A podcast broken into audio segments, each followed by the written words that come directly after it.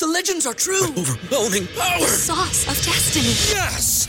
The most legendary sauce has arrived as McDonald's transforms into the anime world of WickDonald's. The greatest flavors unite in all new savory chili McDonald's sauce to make your 10-piece Wick Nuggets, fries, and Sprite ultra powerful. Unlock manga comics with every meal and sit down for a new anime short every week only at WickDonald's. Ba-da-ba-ba-ba, go! At participating in McDonald's for a limited time while supplies last. I don't know what to do. I don't know how we do this. What? How does it start? This is this is new. We haven't been here in a while. Uh, Joel and Kate at 8:07 p.m. Eastern. Is that the show name? Hello, friends. We're back again. Something, something. Uh, get into your super chats. This is Joel Pearl, J O E L P E A R L.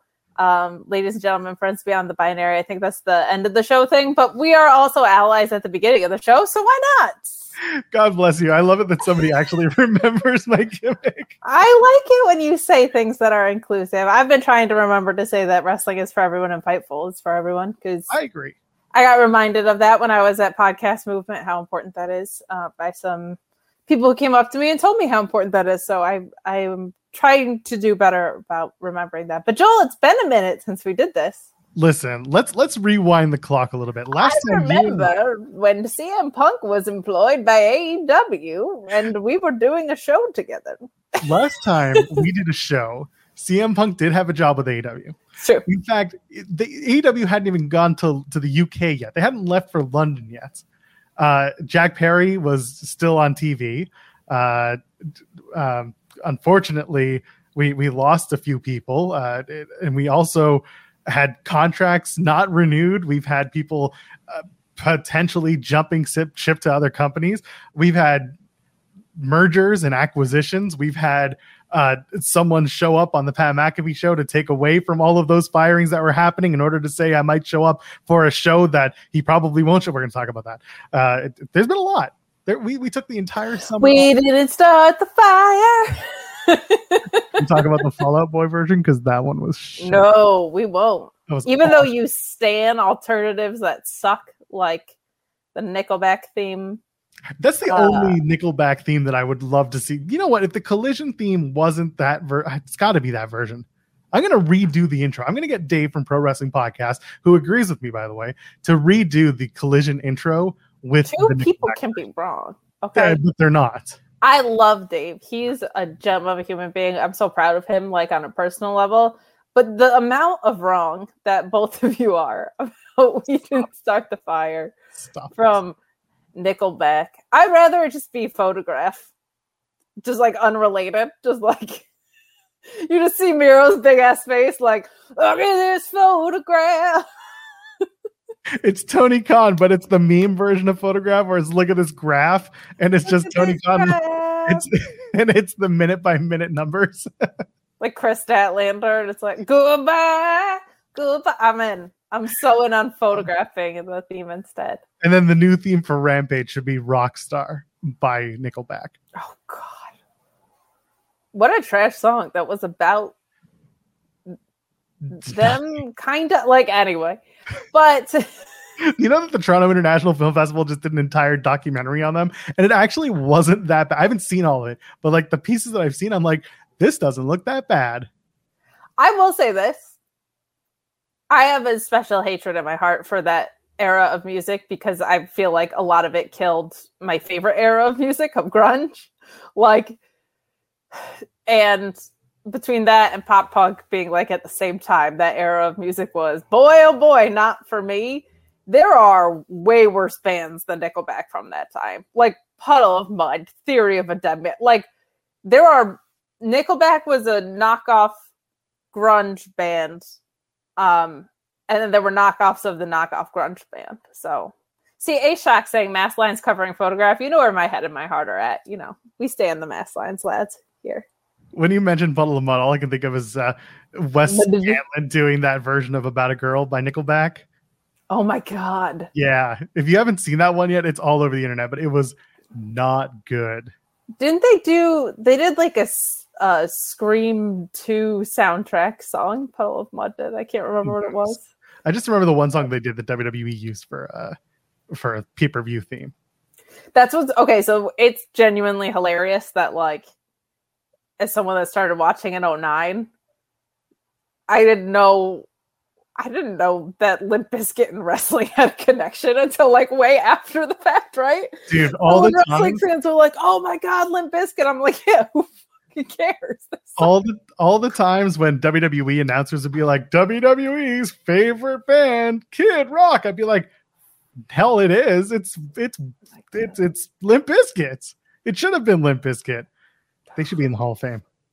yeah, Kid Rock, Woof. adult country fusion trash bag man.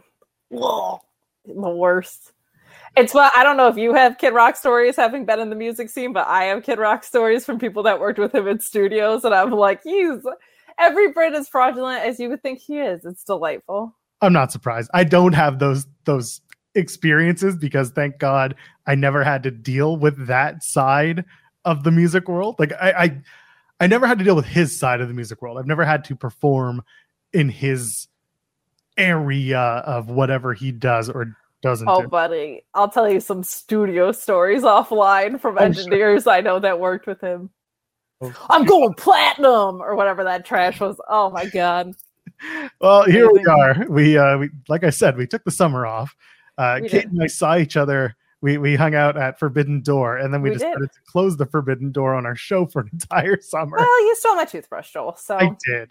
I, I've since uh, gotten new ones for for everybody, uh, including my kid. He got a new one. He went to the dentist for the first time this past weekend. oh, how'd that go? Actually, pretty well in the end. Good. He just he hung out on his mummy's lap, and then up above they had their smart. It's like a pediatric dentist, so they had like a TV up on the thing, and they were just Nice. Peppa Pig, and he was just like,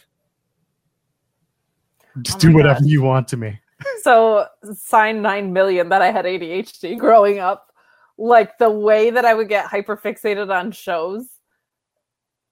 Okay, so my aunt, my godmother, who's wonderful, used to take me and my sister to ice capades all the time. You know what ice capades are, right? Oh hell yeah, I do. Oh my god. So like little girl during that Disney era when it was just banger after banger, like Little Mermaid, Lion King, Cinderella, like just crushing it for years. So we'd go see them and Joel, they're on ice.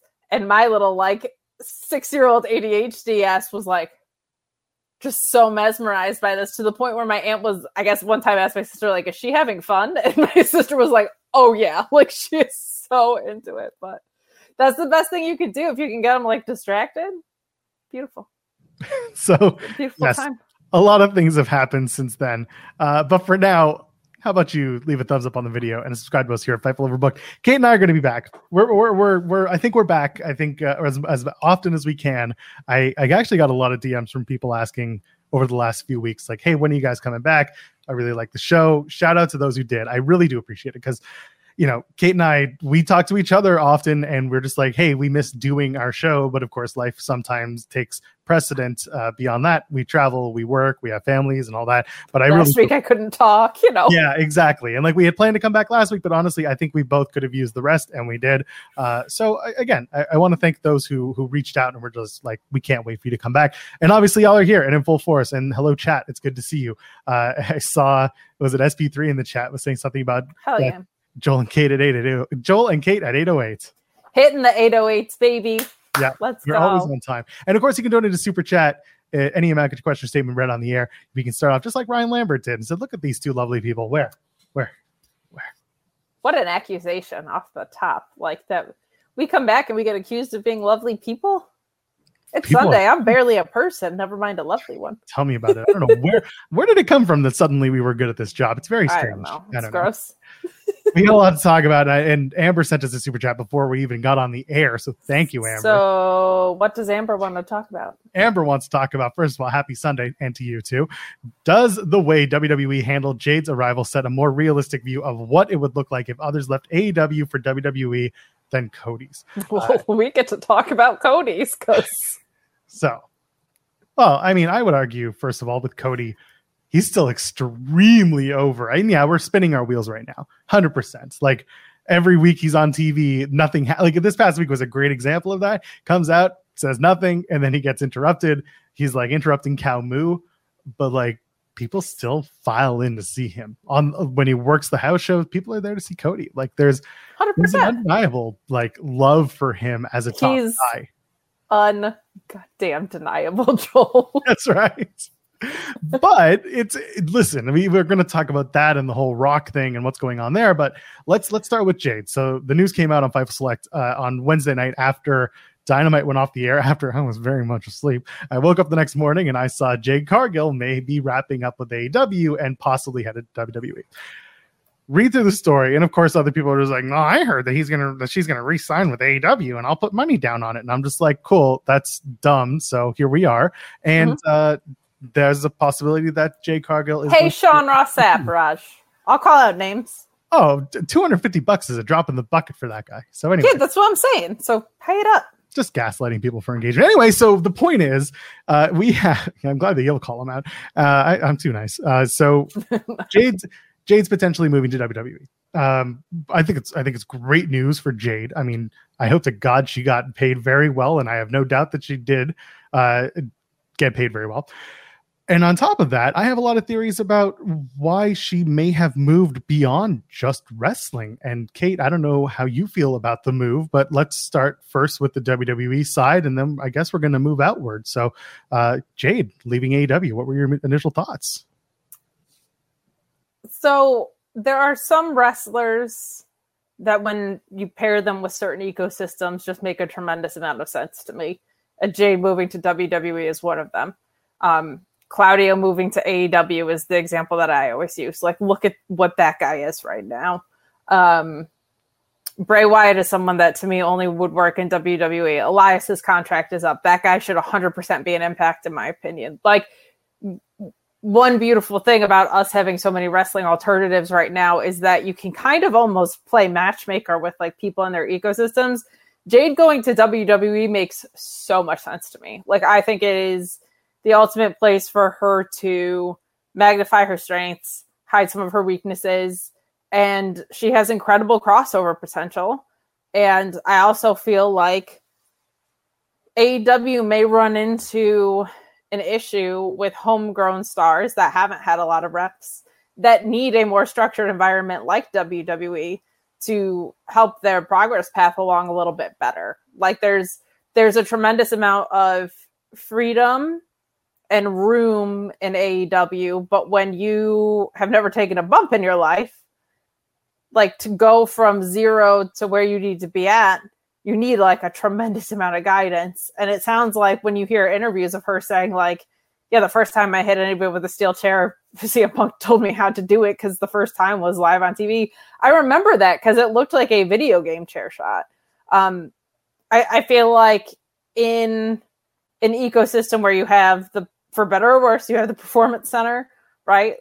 Um, you have NXT, you have Level Up, you have uh, an incredible amount of off-screen gu- guidance. You have Natty Hart like just around somewhere like that is going to be really really helpful i think um for jade and beyond that just like the the crossover appeal is something that wwe does extremely well in the ecosystem so i think for her it's a perfect move. I think for aew it's a wake up call that like if you are going to grow people from the bottom up you may have to re-evaluate the way that you're doing things like that. I don't think they're in the business of we want to teach a lot of people from 0 to 60 like that doesn't seem to be their mo and i don't think with as deep as the indies are running right now you need to with like the style that they have you know i think the trench experiment as well as it went uh with his i mean he's undefeated. He never took a loss in aew i i can say that much. Didn't take much of anything other than anyway. no big ol' big ol' zero and zero record there for trench. Uh you know like I, I it doesn't seem like they're intent on creating that from from the bottom up. And in my opinion this is just outside eyes on things they shouldn't be for what they do i don't think you need to be i would argue that wwe hasn't gone from 0 to 60 very well with many people other like they they have been dying for the we created this person from zero like from ground up. Uh, and the only one that they've really done it with is Bianca. I think Bron Breaker's right there, like right freaking there. Uh, Um, I'll add Rhea Ripley to that, by the way. But she was in the UK, right? I mean, in terms of the WWE system, I'm talking like because she she worked the Australian Indies for all of the under ten matches. She okay, that I didn't know. That's Came through. awesome. Good for Yeah, her. she very much came through with the Mae Young Classic and all that. And once she came over to WWE, that was like the beginning of everything for her. So I will I will put that out there. That's awesome. Yeah, then good for the the ladies. Um, because they, they're the two like shining examples of that. Then, um, Bron Breaker's right there too. That guy has progressed ridiculously fast and is a really special force. Um, but like I think that's something that they want to be able to say that they can do, and I don't think that's something that AEW needs to say they can be able to do because they have more of an independent feel. So I, it just feels like um that that's not where their resources need to really be invested that much. So those are my thoughts. I think Jade in WWE makes a ton of sense, and I think it's a big loss for AEW. But it's also like, well, you you know, you booked her to the moon, and then what? So it's tough, especially when her her strengths are leaning more towards like charisma and presentation and and overall presence versus like in ring that's a that's a tricky thing to preserve in AEW as opposed to WWE, where I think she can have a bazillion eight to ten minute matches and be an incredibly over superstar. Yeah, the presentation of uh of wrestlers for both companies, I always think about this. It's like um if you want to be the creative or not the creative, if you want to be the character wrestler, you go to WWE. If you want to be the wrestler with the character, you go to AEW. And that's not a knock on anybody. That's honestly it's how you perceive wrestling and how you are trained to wrestle if you are a wrestler. For some the character is important in my opinion, but for some character is more important than wrestling or the wrestling is more important than the character. There's a balance and everybody's balance line is different. You look at someone like Daniel Garcia, I think is a really interesting case study in this because Daniel Garcia came in as a great wrestler. And in AEW, of all places, he is finding himself being whatever the hell he is. Yeah. And like the dance is over. He's getting, he, there's just something, he's playing himself more while still being that great wrestler. And I think that's important. And then you see, you know, in, in, um, in WWE, this is, this is where the Jade thing comes in. She is a great character. She's just, it feels like she is authentically herself turned up to 11, which is the perfect pro wrestling character. And for her to go to a place like WWE, it works on multiple levels. One, physically, she will match up better with a lot of top stars on that roster. And this is something that I spoke to. Um, I spoke with the Zach Heydorn from Brass Ring Media. We spoke about this on Friday. And the way that I put it was that, and this isn't a knock on any women's division, it's just that Jade is just physically more imposing than a lot of wrestlers on the AEW roster. And as a result, you don't have a lot of matchups that make as much sense. Her and Nyla was probably the closest physically like imposing match that you could have. Everything Well, else Kris was- though, yeah, so so Kris, yeah, when she came back, that's true. Those matches, the matches against Kris, and that and it's very recent. That's the other thing too. Unfortunately, for a lot of Jade's run, Kris was injured or doing stuff with Sure. Taya came in super late to her run. Like, Yeah. yeah, kind of a lot, a lot more of that. Yeah, and and again, it's also presentation because unfortunately, the women's division in AEW, feel how you will, there aren't a lot of spotlit different women at a different time. It just it- we'll talk about that as we go through, but I'll go in WWE terms. You've got Charlotte, you've got Rhea Ripley, you've got a returning Nia Jax. Regardless of how we feel, she's still a physically imposing individual to have a match with. Uh, there, there are people in NXT that will make a great matchup situation. With Blair her. Davenport all day. Yeah, absolutely. Bianca. I mean, there's there's also just quite frankly, and I don't think it's been booked well or the representation has been particularly great in WWE land for a little bit now. Um, you know, Asuka certainly, Io certainly. Um, but there is way more breathing room in WWE for women's wrestling, and it does feel like more of a priority. Um, I think you're you've seen a little bit of that get diminished from an incredible amount of overbooking on the SmackDown side in particular.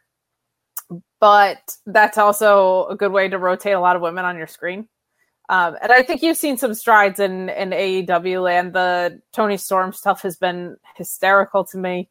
Um, Saraya, this is actually working way better than I thought it would um, because I feel like she's actually really good at things like when she's on the outside reading when the crowd is dead. So going over to like rip up a sign or whatever. Like she's she knows what she's capable of and she knows what she's there to do. So she's not trying to outkick her coverage with what this title reign is going to be. And I think it might end as soon as Grand Slam. We'll we'll talk about that too. But like I, I think you're seeing the thing with AEW is you see inches in the right direction and then you see back steps, right? But at the same time, Jade already went through that entire roster. So, like, what's next? They Hulk Hogan her. Like, she she ran through everybody. They Goldberged her. It wasn't They Goldberged her. It, to it the- was, it was who's next? Yes, yes, and um, you know, and I, quite frankly, and I've I, you never know what is like true and what's not or whatever. You don't hear about caddy BS in WWE. I'm sure it happens. I'm sure it happens, but you rarely hear about it. So it's not such a problem that it's boiling over as much. Um, you know, you hear things with Charlotte or whatever, I guess, but like you just don't hear it. And in AEW, you hear it all the time. Um, Blue Fisto's involvement or not, you hear some stuff, right? So who knows? Like maybe she was fed up with the backstage dynamic. Maybe she was um, part of the backstage dynamic and didn't want to be there anymore. Who the heck knows? But um, yeah, I think it's uh it's it's not a good look for AEW. I don't think it hurts them as bad as I don't think it hurts them as bad as it looks, if that makes any sense. Because I think there's a lot of really, really strong possibilities within the AEW women's division right now. So should they choose to put the gas behind it, I think they're going to be just fine. I think they're going to be just fine. But it, it, it doesn't look great when that's like your only homegrown star. Yeah, I mean, in hindsight, uh, they should have struck while the iron was hotter in terms of when to end the streak, when to move her into a different. Like, there are so many more things you could have done, but Sure. apparently they didn't spend that time building Jade beyond unstoppable force with the TBS title, and eventually she dropped it to to Kris, and and everything played out as it did. Um, what's Well, and right, that's essentially what happened with CM Punk. So they've got to start thinking about who they're going to start giving kind of like massive protection to and win streaks because um, that's in a very short time your most protected assets have have just left in their respective divisions. when does Wardlow's contract expire? I don't know. I think a lot of people are asking that question these days. Sure. since it's contract season and a lot of news is flying around. But with Jade, there's also another thing. Who brought Jade into AEW? adrenaline i so the initial question of like how do you bring her in you have jade show up this is what i do okay, so Jade shows up and then a giant ambulance comes rolling in behind her. no, no, And no, then. Shaq comes out of the ambulance. jade shows up. She enters the royal rumble. And then right behind her in the royal rumble is brandy rose and she goes who the hell told you? It was open mic night. And that's it. That's your first feud. It lasts a year and a half and it's just brandy and jade. That's it. It's the night one main event of WrestleMania, and then night two is is Cody versus Roman. And that's it. That's how you do it. is Jade versus The Rock. It's Jade versus She's the doing Rock. she's doing double duty. That's right. I do want to actually. So, so um, the debut. How would is that how you would debut her for real though at the Rumble, or do you have another idea in mind for like for Jade? Because I've definitely bandied about a few, and I think I, I think I found one that I'd like, and I would. I don't know if it'll do it, but it's one that I would have. So there's a few possibilities uh, that are in my head. The first one is yes, debut her at the Rumble. I think that gives her a lot of breathing room to get acclimated to a new place, a new system, get some reps off air, kind of get used to the presentation. Um, and it's kind of a I don't want to say a meaningless season, but it's definitely a downswing in WWE programming from now till the end of the year. So I feel like you want her to feel like a big deal. Royal Rumble's like the perfect place to have her enter. If you did want to debut her before that, there's two opportunities in my head. One, she takes the belt off Becky in NXT, and she has a short NXT run, gets called up, but that gives her time to transition in NXT. Not a bad move. Beating Becky is a huge deal. What I don't like is what that does to Tiffany Stratton. Then you've you really kind of cut Tiffany Stratton's legs out from under her. I think she'd be fine, but it like that means her title reign was mostly Thea Hail and losing to Becky. That's not great. Um, the other possibility that I think could be really fun is if you wanted to go before Royal Rumble, but on the main roster, if you brought her in for like a women's Survivor Series match, that's like a really, really easy way to let her do some like big woman stuff, get her feet out under her, um, participate, feel like a big deal, but not have the pressure of just like, you're in there with Charlotte Flair now or whatever. like that's a really, really nice transitional sweet spot. And based on the fact that we've seen John Cena and The Rock kicking around WWE right now, I think there's also something really nice to the fact that like it doesn't feel like under the TKO era as they're trying to like make a splash here um that that is something that they like will be keeping the mentality of of like we kind of just give up from October till December, and then we start giving a shit again at the top of the year and into Royal Rumble. So um, I, I think that it would be nice to have something big happen on the women's side like that to kind of make that feel like a, a, a, more balanced excitement. So that's that's probably what I would go with of like if you want to bring her into NXT, she beats Becky. If you want to have her debut before Rumble, have her come in at Survivor Series. But if I could pick my druthers, I would be like, get her reps, reps, reps, reps, reps, reps, reps, have her coming at Royal Rumble, feel like a huge deal. If not, win it, because I think they already know what Mania programs they want. Have her be like a final four or final two and and make it feel like a, a holy shit moment. Did you see the Cena and Rock meme, by the way, from Friday? They look at each other and they both say, "Rider strike? Actor? I said that the Rock had Hug John written on his hand. uh, I was proud of that. That was a good one. Uh, the Jade thing. Okay. Yes, I put her in NXT first. Um, it's not a slighted Jade. It's Jade getting to know the WWE style of work and getting to know the cameras and what the expectations are and again, that's not a slight at her work at AEW because they would do that with anybody else. No, Dragon Lee's in NXT. Exactly. Dragon Lee's in NXT. Uh, by all accounts, they're doing the same thing with Brian Pillman Jr. Not that they're the same, but the point really being here is that they've worked AEW TV, they've worked cameras, but they haven't worked WWE style of cameras. So with that in mind, I would put her in NXT to start. And also, there's a third, you know, point to this. Uh, you've got the media rights deals coming up, and I don't think they're getting the upgrades to Raw and SmackDown that they expected, but because the NXT rates are so low, I think they're going to use all of the star power that they have to prove, hey, give us a big increase on NXT because look at these people, look at these stars. And who do you use as an anchor during the end of this year? You use someone like Jade Cargill. I think that you have her come in. She can honestly, they didn't announce that the breakout tournament, when it starts, when it is, who's a part of it have her tear through everyone in that breakout tournament. And then have her face Becky at deadline, which I assume will be early December. And she wins the NXT Women's Championship at deadline. She will have set herself up for a little bit. You can even have her show up at the Rumble, do the Asuka thing where she comes in, shows up on main, and then drops the NXT Women's Championship. Doesn't drop it, vacates it. Says, I'm too, I'm, I'm good. I did my time, or whatever she, however she says it without burying NXT. Just show up and then move on from there. But the point is here that in NXT, that starts to cement her as a star because the first week that people see her, they will be saying, You got to look at this woman. You got to see her on TV because she has the star quality that a lot of people do not have. And you see her once and you you're automatically you're looking you're looking at her because there's something just there's that intangible and you get you get that on NXT and you get that against Becky who is another person with that intangible and there's a possibility for magic. And I think that's where it starts. So when you said have her do the Asuka thing, I was like, is she going to be like, no one is ready for Jade?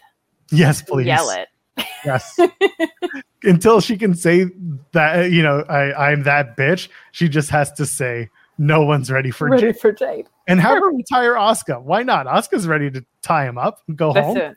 She's gonna go build her her arcade in Japan and be oh super my happy gosh. about it.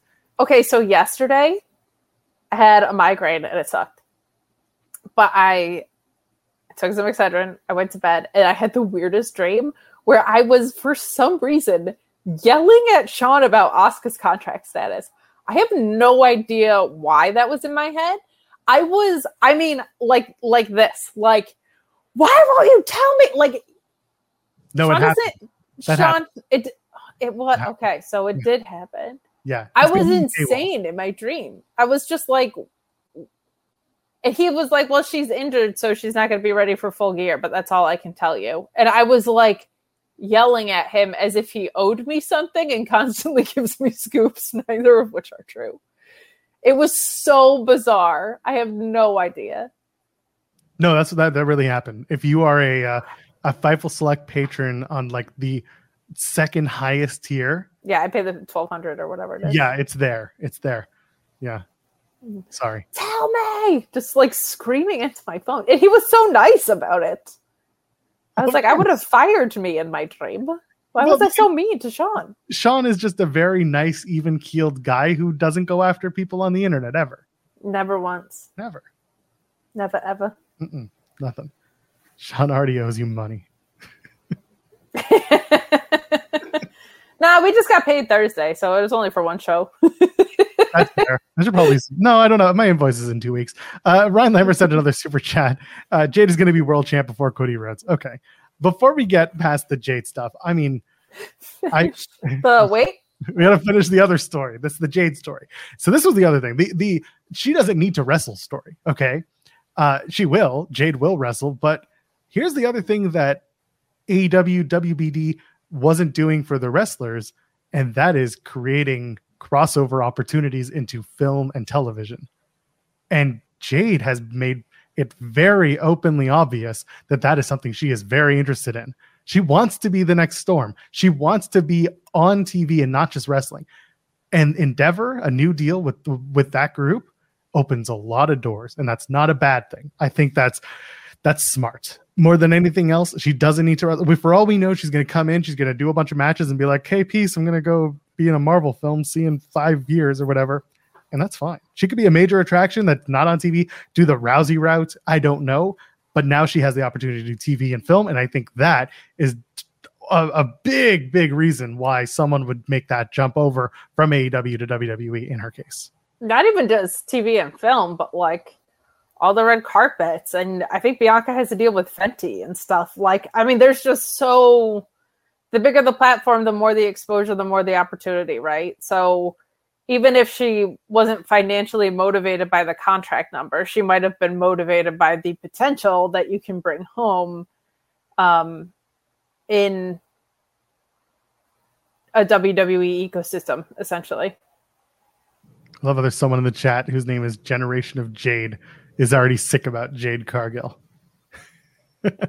well, try, try being the biggest CM Punk fan in the world. My life was terrible for like eight months. that show that we did was fantastic. You were broken in like every way. I was just so sick of it. I'm so- You were so tired, and I so still am. I know you were. You were Orange Cassidy showing up to work So even after tired, was and that's the problem. you could take a nap. Orange Cassidy, you have every, you were told to take a week off, and he's like, "Nah, I'm tired." But take a friggin' nap, Orange Cassidy. Bro, bro, baby. The worst. Anyway, so yeah, that that's kind of where my brain is with Jade. It's, it's just an it's an addition to her potential with WWE. I think it, never it makes a tremendous amount of sense for her to go there. also Jade Cargill, UFC superstar. Obviously, yeah. Yes, put on the gloves and just get to work. Her and Amanda Nunes or whoever. Just go. go. Her Paige VanZant gets out of retired. Yeah, gets gets out of her AEW. I deal. can't remember how she signed with AEW. That's funny. she signed with AEW. I don't remember that. Anyway, uh, you know what the best part about that. there we go. That's fun. Anyway, uh, if you don't want to be here, you don't have to be here. So where are we? Okay, we're talking. Let's talk about Cody. All right. So The Rock shows up. This is so funny to me. I'm sorry. It's so funny. So The Rock shows up on Friday. He's on the Pat McAfee show. That's where it first starts. And everyone's like biting on this Rock quote where he's like, Oh, yeah, we were going to do 39 and then we couldn't figure out the creative. And then we couldn't figure out the money. And then we couldn't figure out where I was. And then we couldn't figure out how much. And then my publicist laughed you out of the room because Vince McMahon was mired in a sex and Donald Trump schedule. So there is that. I don't fully believe much of what The Rock said on Friday because who's his best buddy in the whole widest world, Kate? Cody Rhodes. Nick Khan. Maybe Cody, actually. They might be friends. I don't know. But no, he's all like Nikki and me, Nikki and me, and me and Nikki, and Nikki, Nikki, Nikki, Nikki, Nikki, Nikki. And so I'm sitting there and I was like, huh, Dwayne, I wonder, did you get a call from Nikki on Friday in the evening or Friday morning and just being like, hey man, we got a lot of uh a lot of a lot of people talking about uh our firings, our mass firings. Can you take the, the heat off? No, Yeah. No. that's not. Nobody gives a shit about corporate firing. Sorry to the people that were in corporate fire, but like, there's not. That's not anything to do with any I of think this. there was a part of it that he was absolutely. I think The Rock may have done it himself. Take the take all the the bad press that was coming with the merger, and just talk about something else. Get people's minds off of it. Get the get the the pundits and media people, get them off of it. They did it. I get you initially thinking that, but the fact that he showed up Friday tells me. I just think that was an it. that was just an additional opportunity that you know Pat was coming anyway. That's all that was. no, no, no, no, no. I like even, even as someone who like Hold very- on, hold on. Bad press. They were literally firing a hundred staff that day, and this is the last time they did that. People were on their asses because it was talent. So don't give me the that's bad press and that's a bad take. They did the same thing with the firings when they released a bunch of on-air talent that people got all up in arms about in 2020 and 2021 that they needed to change the direction of the story. They needed to divert, and that's what they did, and that's what they're doing with The Rock this time. no, the- yes, no. I, 100%. it is. It time is corporate VPs that are getting caxed. And nobody gives a shit about that. I'm sorry, like I do as a person, but there's n- nobody that's tuning into SmackDown is like, I'm so sad that Dana Warrior lost her job. Nobody, that's nobody gives. Don't use her as an example. Anyone else? On social Jamie media, Horowitz. Oh wait, Horowitz. he, oh no, he wait. was Let's sexual try harassment. No, no, Let's no. I, I else. think you're.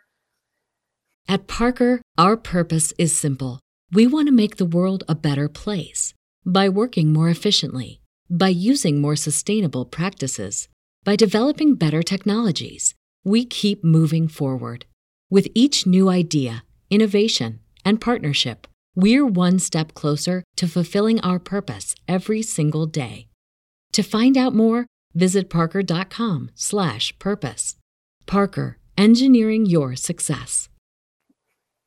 I, I'm gonna do this to you. Ready? Just to sound like a pretentious little bitch. Oh, please don't do the it's not a work. No, no, no. As someone who was in public relations, okay, for 10 years. I actually sincerely think it's way more of a I first of all, I don't think the rock is that available, that on demand. Second of all, um I I think it's much more of a statement that if you look at the timeline of like the scandals and the rock and you look at that that guy will throw a million dollars. I know, I wish I could mute me too. That's why I said it. Um that guy will throw a million dollars at a cause to avoid like it being controversial. Like he came back to television while a strike was going on, but he's like, I donated seven figures to the to the to the writers' strike. besties. So Me it's good. best friends. Well, they donated ten million dollars to Maui, right? So, um, I I think it's much more of a statement because uh, to for a completely original quote off the top of my head, it's all about the game and how you play it. Way more of a statement to me that after what you map out over the course of the past year, he's on the first SmackDown after the merger's finalized. Is way more what I think the the name of the game was particularly because if you just wanted a distraction from like corporate layoff world, you have John Cena right there already. You don't have to give The Rock a freaking payday to manage your PR stuff. Rock's already there. Rock's already there. It's already it's it's an old hat by now. Mm, I don't I don't think Rock was already there until WWE appearance was scheduled. There's no way. There's no way. That guy's not kicking around Denver for Pat McAfee. God bless him. But there's no way and there's no way that that guy is available strike or not on like a 48 hour cycle. There's just no way. Um, so I, if you really just wanted a distraction, you send John Cena out to do press. He, in my opinion, is one of the him and Becky Lynch are probably the best to do press in WWE. Um, Seth Rollins is right there too. He does a really damn good job, but Cena can go to any morning show you want and make you forget all about corporate labs. And historically, us and our little alley, we care about the corporate layoffs because we know it sucks. Nobody, nobody else gives a shit. Of the like two and a half million people tuning into SmackDown, maybe ten of them care. Like, I there's, there's no there, way. I think there are some people who are involved beyond media, and I'm, I don't, I don't care about fans. Um, in this case, I really don't.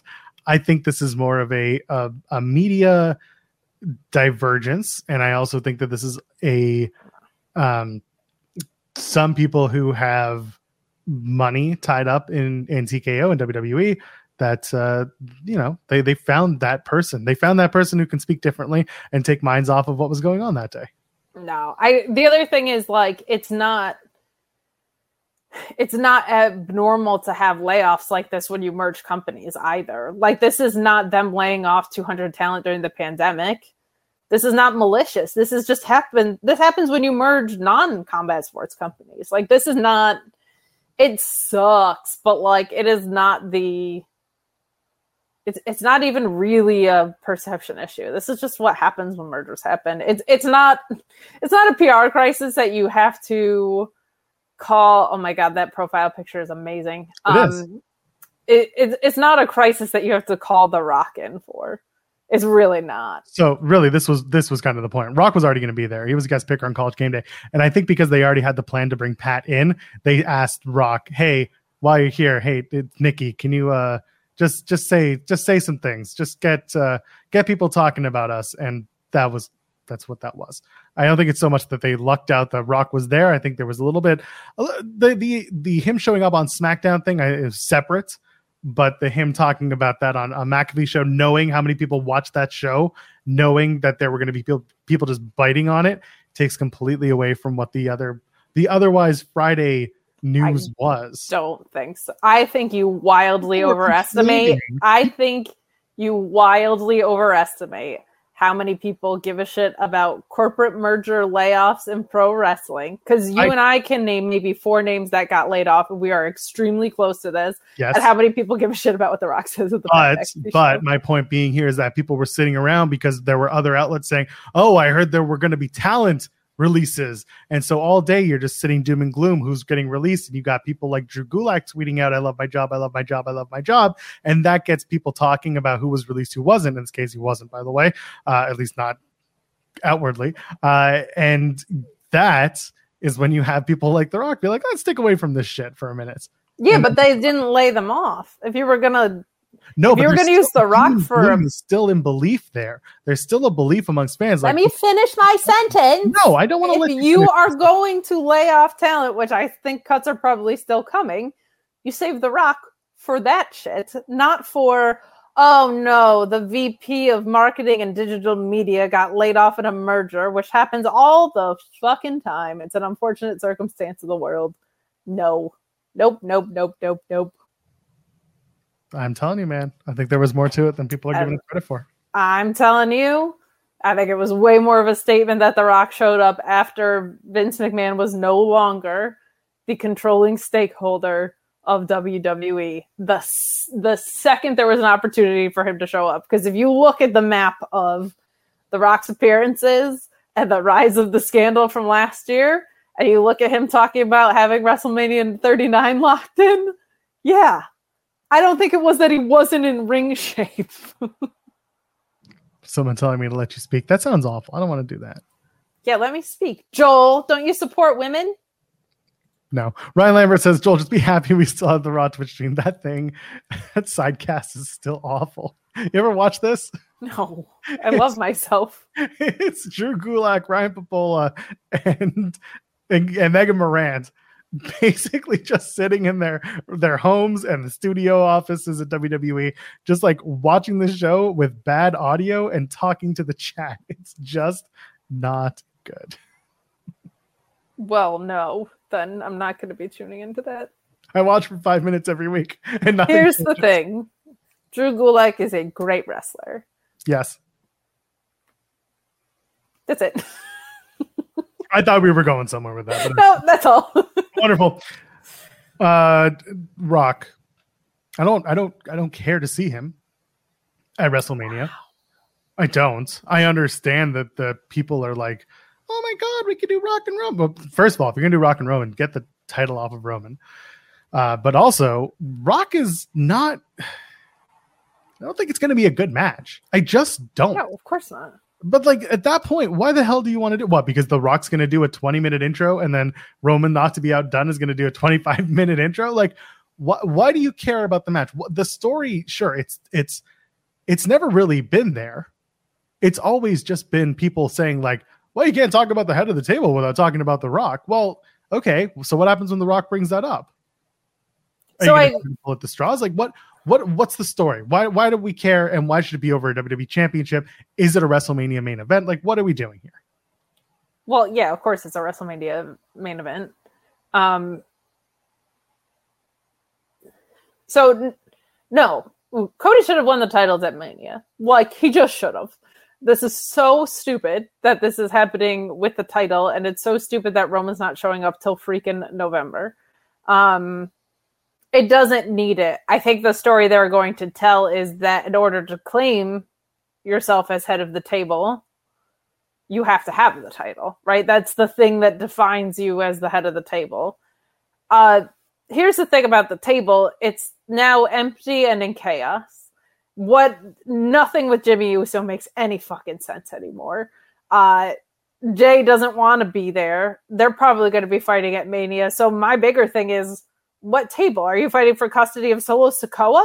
All right. Um, Rikishi's already got that. yeah, exactly. So like this head of the table shit is silly to me. Uh, and it definitely doesn't need the title, but it is genuinely, I mean, sad but hysterical to me that they were like, Cody, you're not going to win. You're going to go on this path of adversity, and then you're going to have this triumph redemption arc. And they were like, Nah, we're bringing the Rock back, so you're just going to look like a fucking loser for six months, I think they should do it at SummerSlam. First of all, and you're going to face Dominic Mysterio a You're gonna face second time, even though you beat him clean for no reason. by the way, I think you're going to be talking about Cody Rhodes on Tuesdays in about a month time. So get ready for that. Wolf. Yeah, have fun talking. It'll the it'll be October 10th. Cody Rhodes will be on NXT that week. Adrenaline. on Title Tuesday versus AEW Dynamite. Yeah, that, that's that's so cool. good. By the way, that's a head-to-head show. Have fun. Uh, so anyway, yeah, October 10th. Get get your get your calendars out. So, The Rock. You what? What's the point of doing it at WrestleMania when you've already sold the tickets? Why would you? Why would you bring? How up- many eyeballs did his social media shit get, Joel? and what did it matter? wasn't all? And it, it's Livegate is already met. There's plenty of money to be made, and it, that's So always what, to gonna be. buy the T-shirt. Is what Let me fucking finish a sentence, No, bro. want to do that. We've been through this. WrestleMania is always going to sell well, whether or not The Rock is there or not. It's always going to sell well. It's Wrestle fucking Mania. He's 52. This story has gone on for four fucking years, which is probably two years longer than it should have. Fucking end it.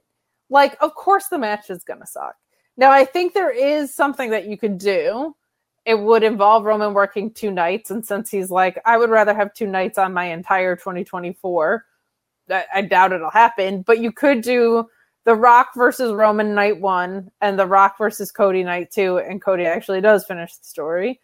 And I actually do think, assuming that Jimmy Uso is now trying to get back into the faction that he left and wanted to keep his brother from becoming a part of again. Like this makes no fucking sense. But assuming Jimmy Uso is trying to get back there, you could do like I think the best thing you could do for The Rock is a match with a ton of interference, like like every Roman match is. It's annoying, but it protects The Rock and keeps him from looking like a fucking idiot. Like it's not going to be a good match, but interference matches keep a lot of that shit protected. Look at Jeff Jarrett. It's his whole thing. So um I I think it's it's just so now or never and it felt now or never last year. Um he's 52, you got to get it done. You got to finish this whole Roman arc and time period and whatever. It's got to be done now. WrestleMania is always going to sell it. Uh, there's still a ton of opportunity to be made from advertisers and how many people are going to be watching on Peacock and social media and all those other metrics that they measure by how much merch is going to, how many head of the table t shirts are going to sell. Come on. Let's be real. Like, it's going to sell extremely well. It's a huge deal. I don't even give a shit, but it would be naive to say it's not a huge deal. And it's also something that, boy, is it now or never. Like, it felt that way a couple of times now. Stick with never. Uh, so I would, but it's a dumb business decision. well, there's also the whole the idea of why would why would Rock was never able to come back before because there were insurance conversations surrounding him. Because the last time he competed in an actual match, he he did get injured, and that messed up an entire movie filming schedule for Hercules. We're assuming now that the that the writer strike, that the the actor strike, that that the strike is going to go beyond March April.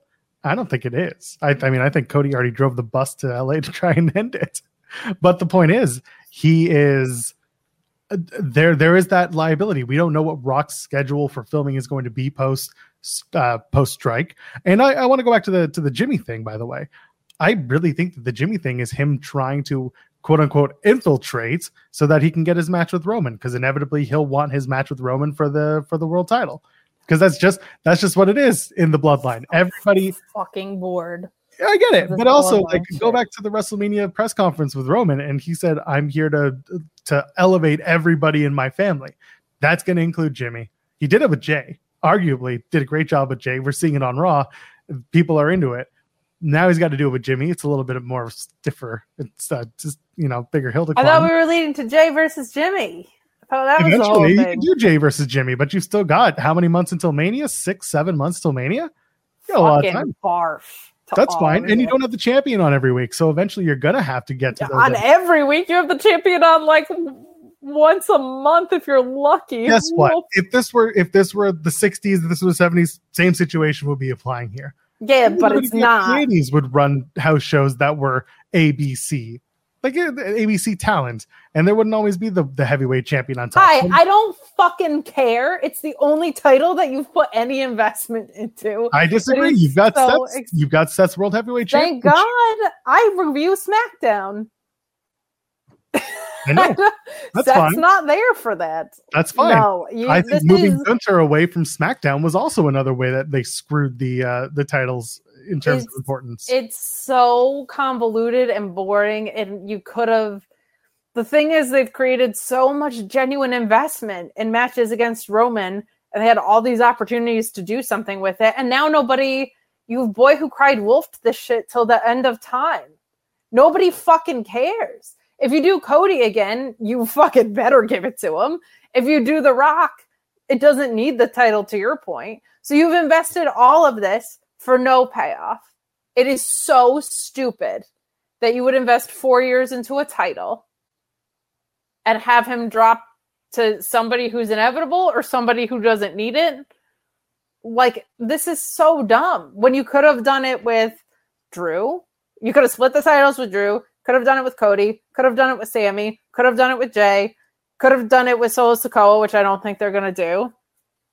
Invest all that time into a title to not really pay it off is so stupid and exhausting. And also, by the way, makes the part time schedule all the less effective It is so dumb that he's on a Brock Lesnar schedule with the title. So dumb. It doesn't Brock. Lesnar, God bless him, actually came to work on a pretty regular basis last time around. So, So I love this because no, he didn't, and people love to do this whole Brock Lesnar defended the title more. No, I went back and I looked at that. He only he had the title from Rumble and then had one defense at Mania. And then that was nerd that. that, And then you went back and looked. Yeah, I went back because I got sick of people being like, eh, No, but he worked Raw, is what I mean, for the first time in forever. He actually showed up at Raw. Yes, he did, Joel. because now we've got Paul Heyman being the proxy for Roman Reigns. It's the it's it's just like having the same promo because guess what? Roman Reigns ain't doing much talking regardless, unless he's saying "City, acknowledge me," and and what? And then he gasps. He also looks think he gets a pensive backstage. yeah, I'd, I'm fine with Paul Heyman. Dude, people were in on that Brock babyface thing, and he was actually working. I mean, Brock, comparative to Brock's schedule, he was around way more this last run. yes, He wasn't talking- defending that much more, but he wasn't supposed to have a title because he screwed Big E over and ruined everything. They did. It was it was something else. Uh, let's get a couple super chats in. Caden saying, "Let's talk about the Rock returning in Fast X." I would No. rather not. And uh, honestly, Talk to Jeremy about it. Yeah, there you go. Send a super chat tomorrow asking the same He's thing. not one of. You're gonna get the same answer. Uh, honestly, I think The Rock was a one-off. Says Caden. I uh, I don't think it's a one-off, but I don't know how how quickly we're running to WrestleMania. That's just- Emotional malpractice if it's a one off. uh, Ronald Hollick sends a super chat saying, "When Dynamite and NXT go head-to-head on Title Tuesday, that's uh, October 10th. City Tuesday. Titty, titty, October Titty Tuesday. Is that going to be the Adversity Tuesday. Adversity Tuesday. Do you think that it's too early to debut Jade on NXT? No, I would have already debuted her by then, or put her in the breakout tournament and make the finals of the breakout tournament that Tuesday, and then have Cody Rhodes versus Dom Mysterio for the North American Championship, and Cody Rhodes wins an NXT North American Championship, and then he does the deadline fatal five way ladder match for the North American Championship. He doesn't win, but he doesn't uh, he doesn't lose because he just doesn't ascend the title or ascend the ladder fast enough. Someone else wins, and then Cody says, "Bravo!" Now announcing the 2024 Dusty Cup because I love my daddy, and then that's Wait, how, he was Dusty's kid? that's apparently what he did. We were all Dusty's kid, Kate. Aren't we all the children of Dusty Rhodes in a way? Haven't oh. we all fallen on hard times? Well, I mean, some of us more than others, yes. Okay, for real though, like what do you do with Cody now? Obviously, him and Seth is a possibility. I'm kind of not kidding about the Dominic NXT North American Championship thing. It's a very quick ratings pop. He shows up. He just says, "You're a bully." you're For. Mania, what do you do with Cody? For Oh, for Mania? No, I, I, I do, I do Roman. I do, I do it again. I come Okay, back if- to it. If they say no, it's just going to be Roman and The Rock. What do you do with Cody? People are joking about CM Punk, but honestly, that's probably the one where where he's like, "You ducked out before I came in," and then and then and then Cody's just like, "Yeah, good reason for that." Seth, I want a match with you instead. If you bring back Punk, you got to do Punk Stone Cold, right? I mean, no, that's no, I wouldn't. In fact, if I'm Kevin Owens, I'm advocating for that not to happen. I. God, I just don't have any interest in Punk and Cody. I get, I get the impetus. Baby Dusty's kids were the friends we made along the way. It, it's true, Cyclops. Um, no, I feel like if if I'm picking anybody on the roster, it's either Kevin Owens or Seth Rollins. Like Seth Rollins, CM Punk is a fucking program. Seth Rollins, Kevin Owens is a fucking program. Um, I don't know what you do with Cody. I part of me feels like Cody Gable for the IC title to finish that story. It's his dad's title. Um, I think Gunther has has dropped by then. Sure seemed like we were setting that up at the end of Rumble. We were getting like Gunther and Cody. Um, U.S. title. Who would be holding it by then? Santos Escobar, maybe. Um, I don't know. It is it is a creative little pickle to get yourself out of. we're not gonna we're gonna make you earn your way back up, and then so you're gonna have this downfall arc essentially, and then right about the time of the year when you would be on the redemption side of it, you are going to instead get derailed by the Rock. There, because to your point earlier, there's not a lot of bigger stars in wrestling than Cody Rhodes right now. He is extremely over. political campaign, Cody Rhodes doesn't do a lot for me. Like I, he comes across as a Ken doll. I'm not like that into him, but like not on his, not because of his ability as a performer. Like the booking has been weird. The promos have been inorganic feeling a little bit, but he, I feel like he's tried his best with all the Brock stuff. Like it's not because of him. I have a tremendous amount of respect for him. And I think a lot of people really like Cody there's not like a lot of bigger stars than Cody in wrestling. The Rock is one of them. And if you have The Rock, you have to do the thing. Um, I, it's it's so funny because people got so mad when I said this on Friday, and they knew I knew they would, and I don't care. Stop reading the comments, Kate. I only when I go back to clip something do I ever see the comments at all. And sometimes I'll look at the sour graps ones because we do puns and people will leave puns in the comments after and i think it's the funniest shit out of context ever where it'll be like we did fruit puns and people will be like cranberry horowitz just as a, a just as a rogue comment under a video so that shit pops me to no end um and it wasn't even the comments it was in the live chat like people couldn't believe what i was saying and i i knew they wouldn't but i didn't care like i didn't watch the attitude era so while I completely get the value of The Rock and why he's so special, it's like extremely obvious. I don't really give a shit. like, like, I do, but if you're asking me, like, okay, are you hyped for The Rock's return or ZSJ versus Danielson at Wrestle Dream? Guess which fucking one? Like, I just I have no attachment to the era a lot of these guys are from that come back. Like Cena was at least the foil to my favorite guy, right, with CM Punk. So like Cena, I have an attachment to. Um The Rock, I understand the impact of, and him and like the Punk heel work with The Rock is some of my favorite. But to me, The Rock was coming back being like WWE Universe, candy ass, whatever, whatever. Like it's always felt like a greatest hits of something that feels incredibly dated to me. So I'm not like super invested. So um I I get it, but I I don't care the same way that a lot of people are going to care. I watched the Attitude Era. I watched The Rock's Ascent. I watched everything that came and went before it, and I like The Rock.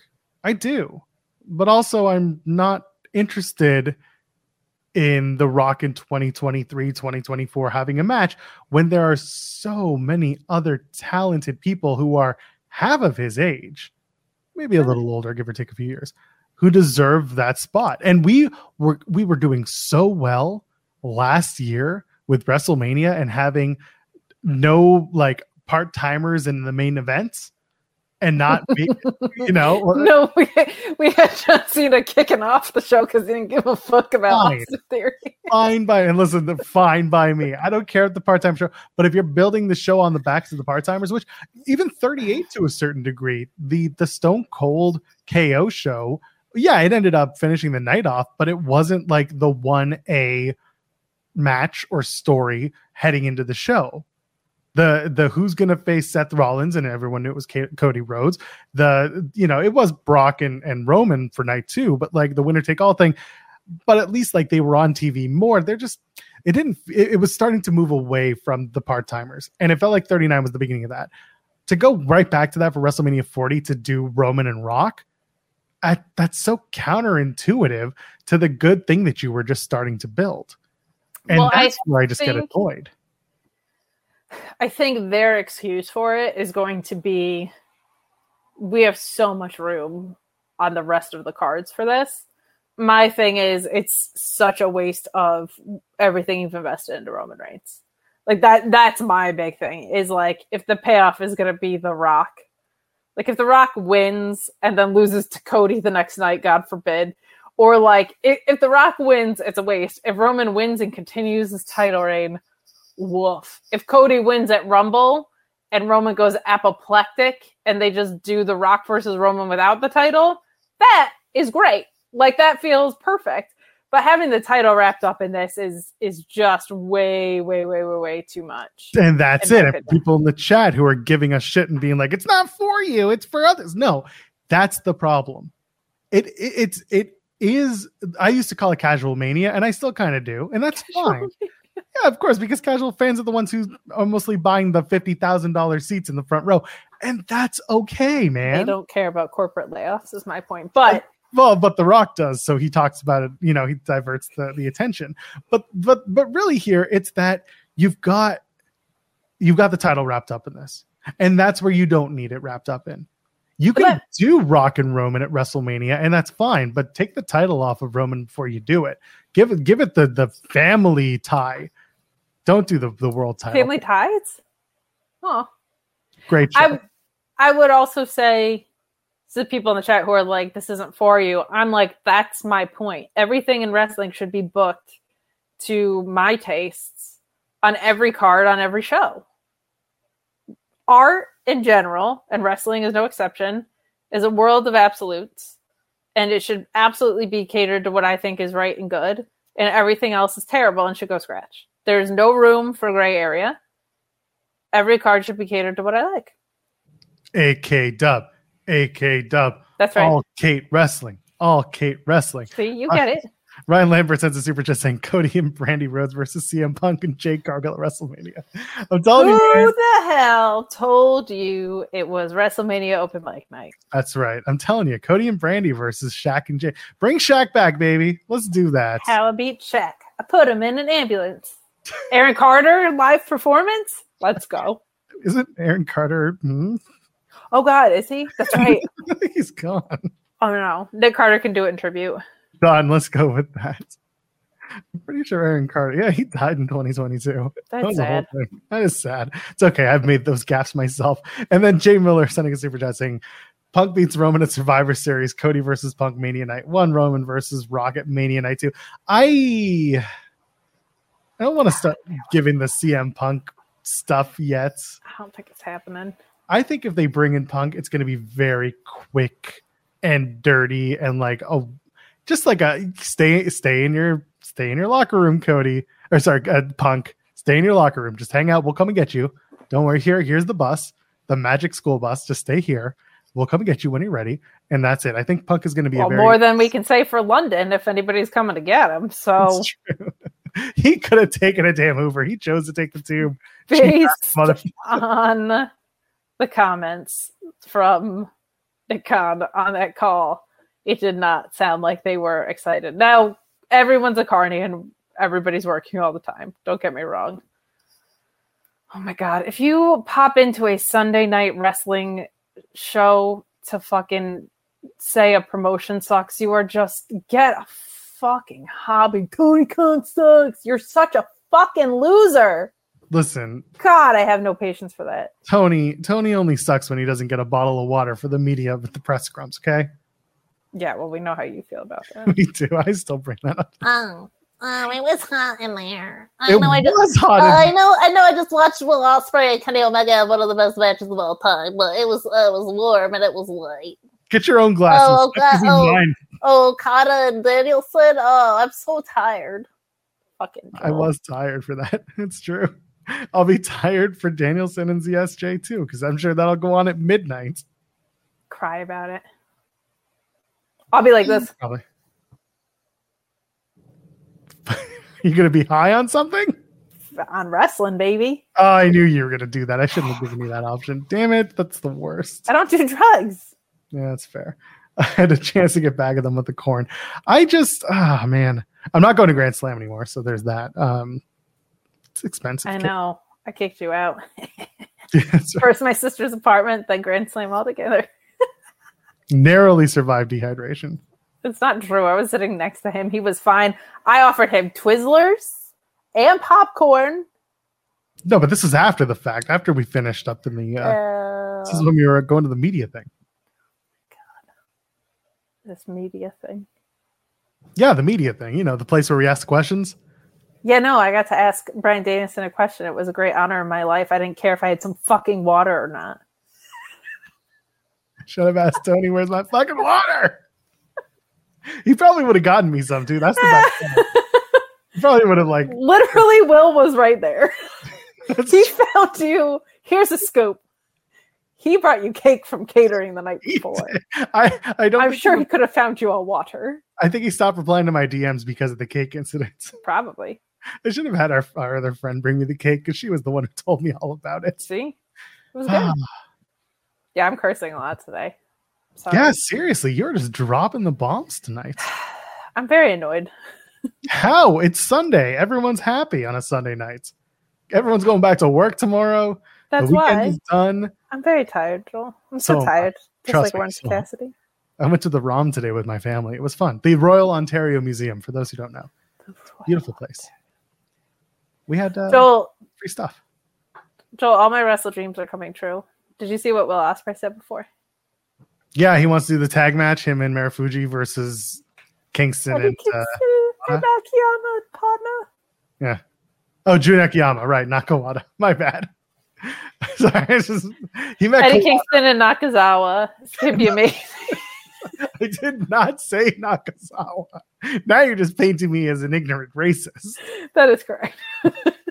Damn it. Yeah, some people who were talking. Oh no. Okay, you got me here. not everyone's going back to work. Yeah, Joel, you insensitive little prick. You see, but The Rock came on the Pat McAfee show and took my mind. It doesn't matter if The Rock came on to the Pat McAfee show as a press distraction. But he took my mind off of it. my God, the fact that you think anybody cares about corporate layoffs. I think it was more just I was I was not super happy to watch a lot of media and just like people get super jazzed over those comments. Um to me it was just a, it was just a, a weird it was just weird watching it in real time. Was it because you didn't have a, a crisp cold water by you? No, I did actually. This this thing Oh wow. This was full. It was ice cold. It was good. Would you like to sponsor me, company that makes this water bottle? Know. I ain't saying your name on the air. Give us money first. CM Punk will break his glass ceiling at Mania. His sugar glass ceiling. His If sugar. it's, if it's there in time, Do you think he'll do, cut a promo and be like, "I don't work with real glass"? I do not. Do you I think he'll come out to "Cry Me a River" by Justin Timberlake? Do you No, think NSYNC will reunite for a one-off performance of "Cry Me a River" by Justin Timberlake at WrestleMania 40, and then they will turn it into a live performance of "Cult of Personality" by Living Colour? Great band, by the way. Um, I go back and forth with the great band thing with Living Colour. Amazing live.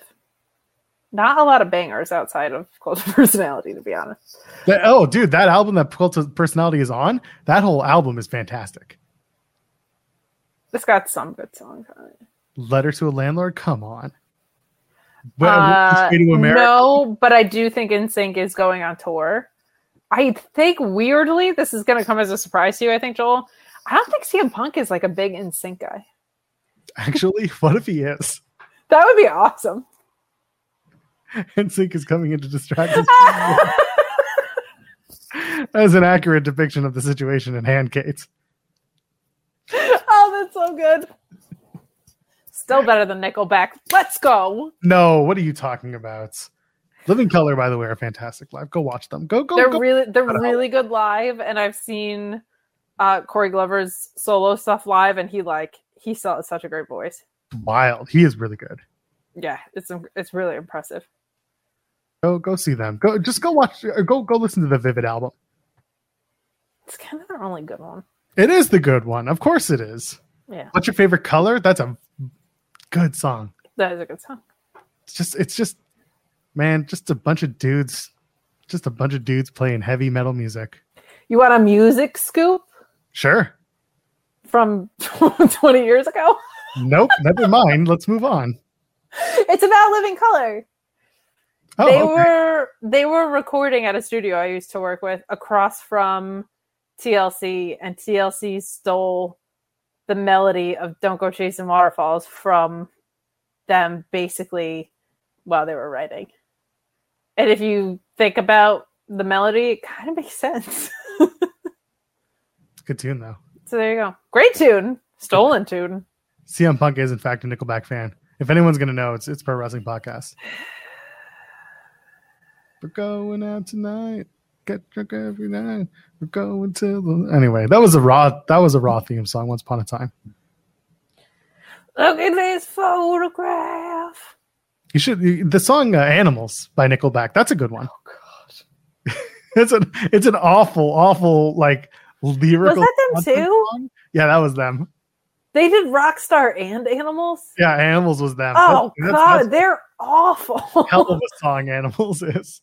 It's just about getting getting animals. getting your DS while you're in the middle of the road, or you're Oh, driving a car. It's probably the most authentic thing they've ever written. Sadly. Burn it to the ground is a pretty good one because raw ratings went down at that time. Anyway, let's talk AEW for a minute, shall we? Okay.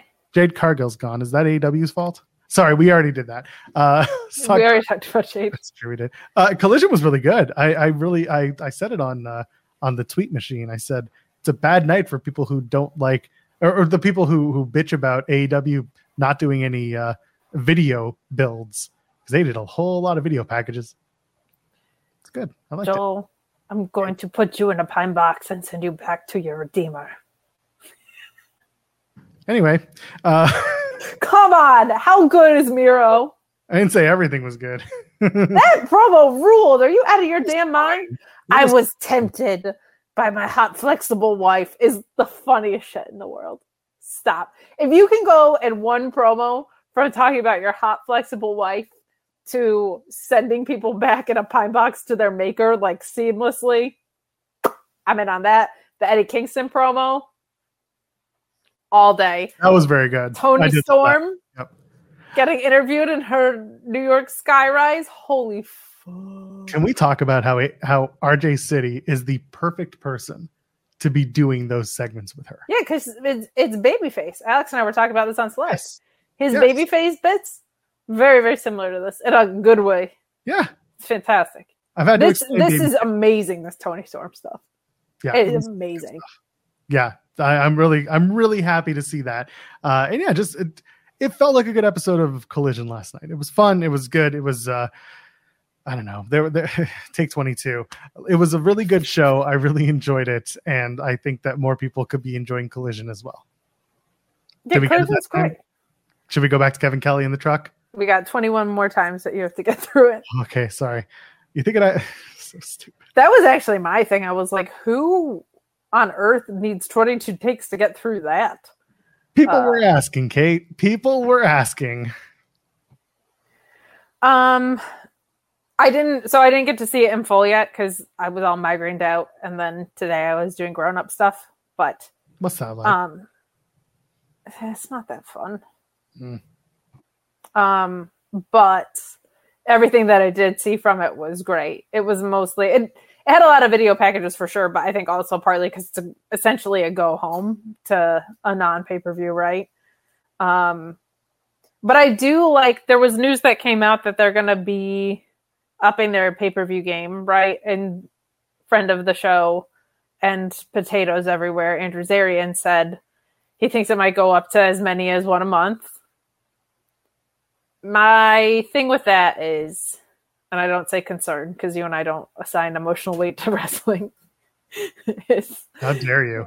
is uh like we're already seeing it, right? It's like we have Grand Slam and Wrestle Dream on top of each other. When we've had Forbidden Door and Blood and Guts on top of each other, that's been a thing. All Out was a pay per view, let's be honest, that they pulled out of their ass after All In and the punk stuff. So I it just the pacing of booking when they ratchet up that high is when I think things get spread a little bit thinner.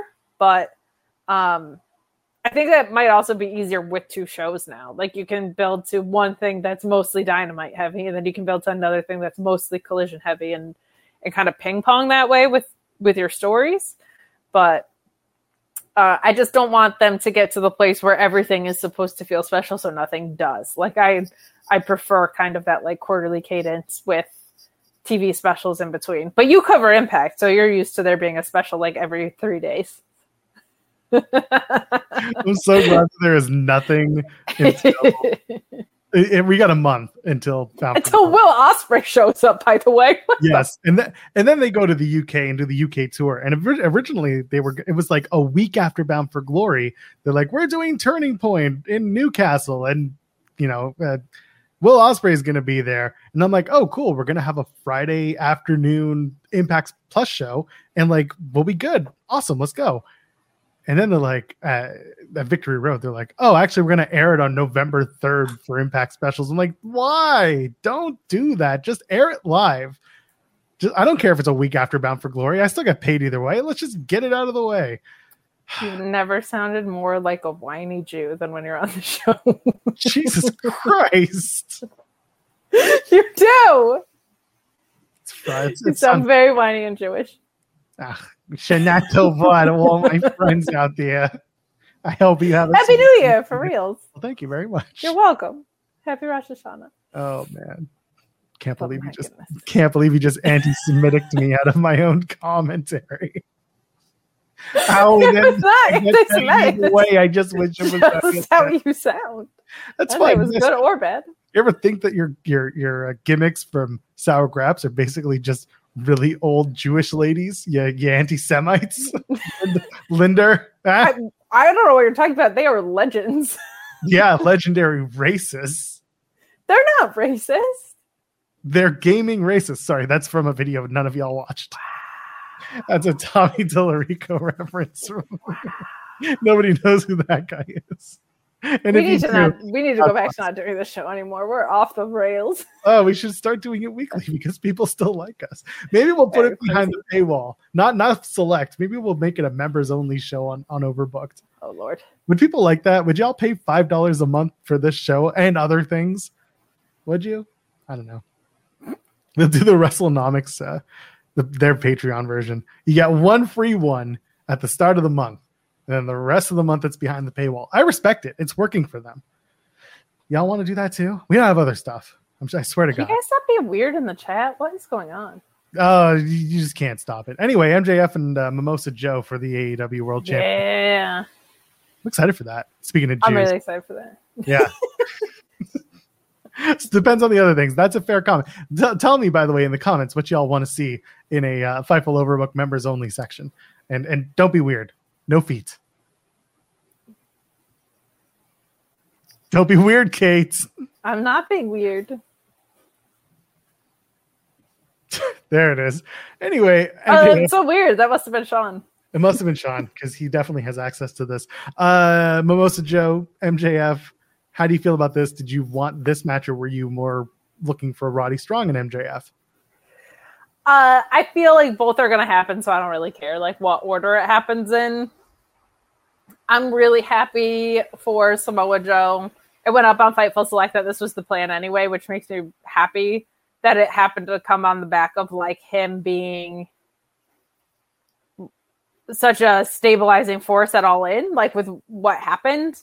Um, because I was wondering if they like maybe turned up the gas as a thank you for being the guy who like gets him to get his shit together and go perform. Um, but this was always the plan. It's a great plan. I I love that Samoa Joe is kind of having this second or third wind or whatever. This is really really really good.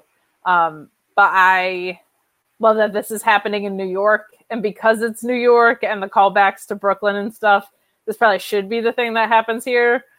They could ride out this Roderick neck, Roddy Strong's neck thing for another month and a half if they want to. like it's fine. And I also think this this moment is probably going to be closer to full gear, right? And that like MJF versus Roderick Strong will probably happen closer to the the split with Adam Cole, which I'm assuming is going to be at the pay per view. So, um, justice for Roddy's neck, and uh, that should be really the the setting this up was great. Like their match was great, but like there's a bigger issue at hand here, and it's Roderick Strong's neck. the way the match should have played out MJF, Roderick Strong, Grand Slam, they both come out. They're both wearing neck braces because they've been beat up so bad by other people. And they start the match doing neck spots where they hurt each other's neck. And then because they're both heels in the middle of the match, they both do that dramatic removal of the neck brace. I'm totally fine. And then part two and three of the match is just them having a kick ass match. And then MJF wins somehow. I'm in. And I also feel like Pulaski put this really well. MJF is doing like a greatest hits of babyface work. And it's Like- the top, and I love it. It's oh, it's great, but it is like it's a parody of itself almost, um, which is so much fun. So I think you could even do like with an MJF and a neck brace. He could have the Cody moment where he like unveiled his adversity, right? He could have like the the baby face, like slow clap unveiling of the neck brace moment. Do you believe that MJF is a babyface right now? Ugh. I don't think MJF the character is a babyface right now. I think MJF the performer is a hella babyface right now, but I think he is faking babyfaceness to eventually turn on Adam Cole. Seeing him get babyface reactions though makes me sincerely really happy. It's awesome. He was at Citi Field today talking shit on Chase Utley. Like that's just fun. Like I'm so glad because people people boo him because he's a great heel, but I think there's a lot of people that want to cheer him because he's a great wrestler. And so the fact that we've had this like little window to let people do that is awesome. But I think character motivation wise, that guy is still a heel. So I'm in agreement with you, and I, I think he's playing a heel. Or sorry, sorry, he's playing a babyface. Firmly, he is a heel playing what he thinks a babyface should be, and people are eating it up. And that is kind of the best part about it. That there are people who are buying it hook, line, and sinker that he is a babyface when in reality he's just this over the top heel who's doing what he thinks a babyface should be doing and acting the part. And that's perfect. And then Adam Cole knows how to match that, but Adam Cole also knows how to be not a psychopath. I do think I do think there's some complexity to it. I think his character is bought into the idea that Adam Cole is really his friend, but I think he doesn't know how to turn off the skepticism about it. Like I think he I think he thinks Adam Cole is his brochacho, but I think he doesn't know how to love. Like I don't think he knows how to really trust him, and that's gonna be what we get.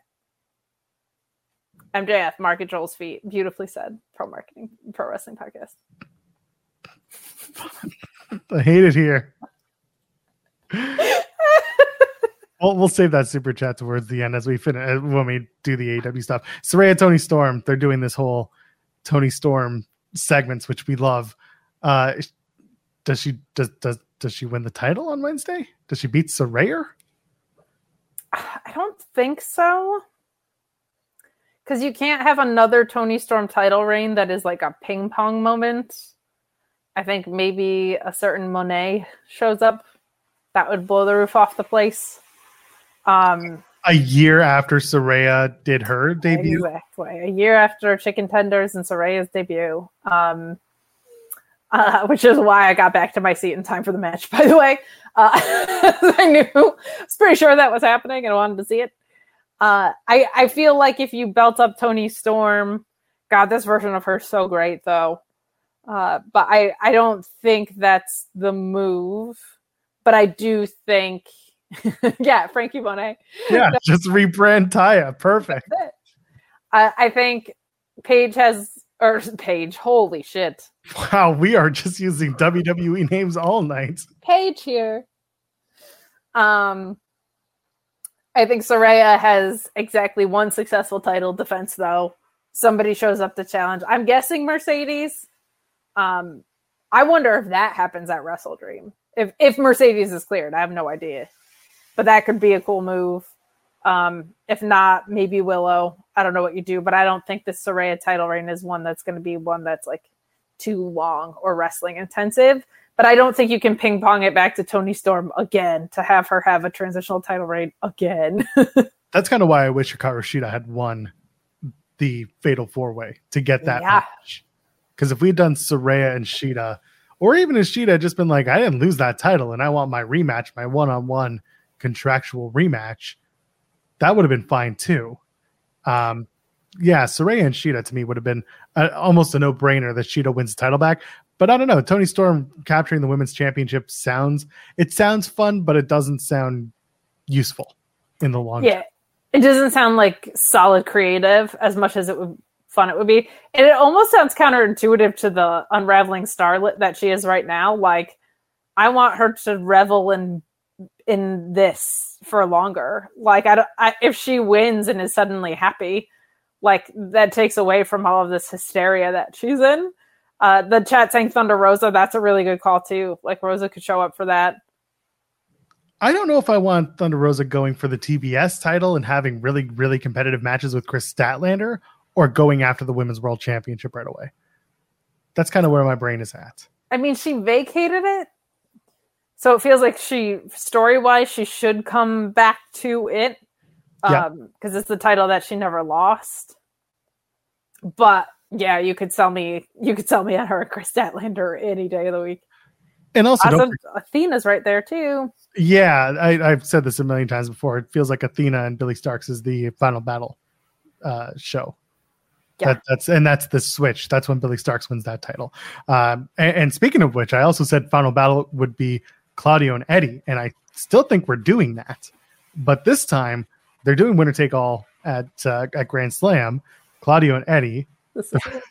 so by Thunder Rosa spray paints the title. the thing is, I didn't want to bring this up because like Thunder Rosa, part of the reason why they why she wanted to be on Collision was because of some of the other people that she didn't want to be a part of, or like a be around, uh, you know, reportedly. And so she was going to be exclusively a part of the Collision team. That's why I'm like, maybe give her the TBS title and let Saraya be the women's world champion on on Wednesdays, or whoever the women's world champion is. So that's that's where my brain is at. But, Look, but as long but- as she spray paints the title, I'm in. That's yeah, no, that's fine, and it's got to be uh, a big T and not an X, a lowercase T. Can we talk about Zack Sabre Jr. and Danielson now? No, because we got to talk about Claudio and your favorite Eddie Kingston. Okay, we can talk about that too. That's where I was going to before we did the TR redirect real quick. Uh, yeah, Claudio, and- Claudio and Eddie. Okay, if this match is the main event, um, first of all, I'd be shocked, but also because it's a winner take all champion champion, you're guaranteed to see a new champion, and that might be enough for them to make it the main event. Um, it also might tip the hand that Eddie wins because hometown, big pop, big event, yada yada. So I don't know if they're going to do that. Would you put MJF and Samoa Joe in the main event, or would you do Claudio and Eddie in the main event? I mean, Not you, the fan. You, you, the, not not you, the fan, Kate. You, as wrestling Eddie analyst. Kingston's fiance. No, I Mazel tov. truly I would I would do that. Um man, it is hard though because you're in MJF's backyard too, right? Um I I actually think this is a situation where it's like actually very okay that you tip the hand and that you basically tell people Eddie Kingston's winning because it's been so long awaited. And I think it's pretty obvious that MJF is going to retain here. So um I would put Eddie Kingston and Claudio in the main event. I also feel like Claudio kind of deserves that. Like that guy's been working his ass off and um you know, I I think he deserves that moment too. And Max has had plenty of main events and is going to have a lot of main events. And I also just feel like it's kind of fire to open the show with Samoa Joe and MJF. Like, my God. Now we also have Rampage. So I don't think you want to do I wish they wouldn't do a two hour rampage, man. Just go back 10 hour. It's so exhausting to be there live on a Wednesday and go till fucking twelve fifteen. Mm-hmm. Um What do we mm. talk about every single year they've done this show? Do the first hour of Rampage before you go live with Dynamite. Do the second hour of mm. Rampage the hour after. whilst I agree with it, seeing them tape ROH like that makes me think, don't do that. But ROH it's- uh, is a lesser, you know, a lesser fan service product. Like yes, but even when you go back and watch from TV, like you just you can't do it. It's so disjointed. The momentum feels so weird. It's so obvious that the crowds that are coming in are different than the ones that stayed at the end. Like there there's just also the first year it felt like there was a two hour rampage because they built to two hours of extra television because we didn't also have collision last year it felt like they did a two hour rampage because they did one the year before and it was mostly boring and empty and muda showed up and that was really cool. Hobbs and starks got totally screwed over because nobody cared. Uh, they did that weird referee thing with eddie kingston last year and Sammy Guevara that went nowhere. Um, so that was like not a good use of time and it feels like we're back in that track and you have two hours of collision on the other side of it. So I'm like, just go back to one hour rampage because then you can people sticking around for one more hour to see a main event like Samoa Joe and MJF. They'll do that, of course. So, um, I don't know. I don't know. I know the people I'm going with are going to want to stay the whole time, and I'm going to be very tired. AW Grand Slam Dynamite, AW Grand Slam Rampage, AW Grand Rapids Collision. AW Grand Union, a grocery store in America for like a brief moment in the 90s. AW Grand Bend Wrestle Dream. AW 100 Grand Candy Bar. Oh, that's a good one. Thank AW, AW Grand Funk Railroad.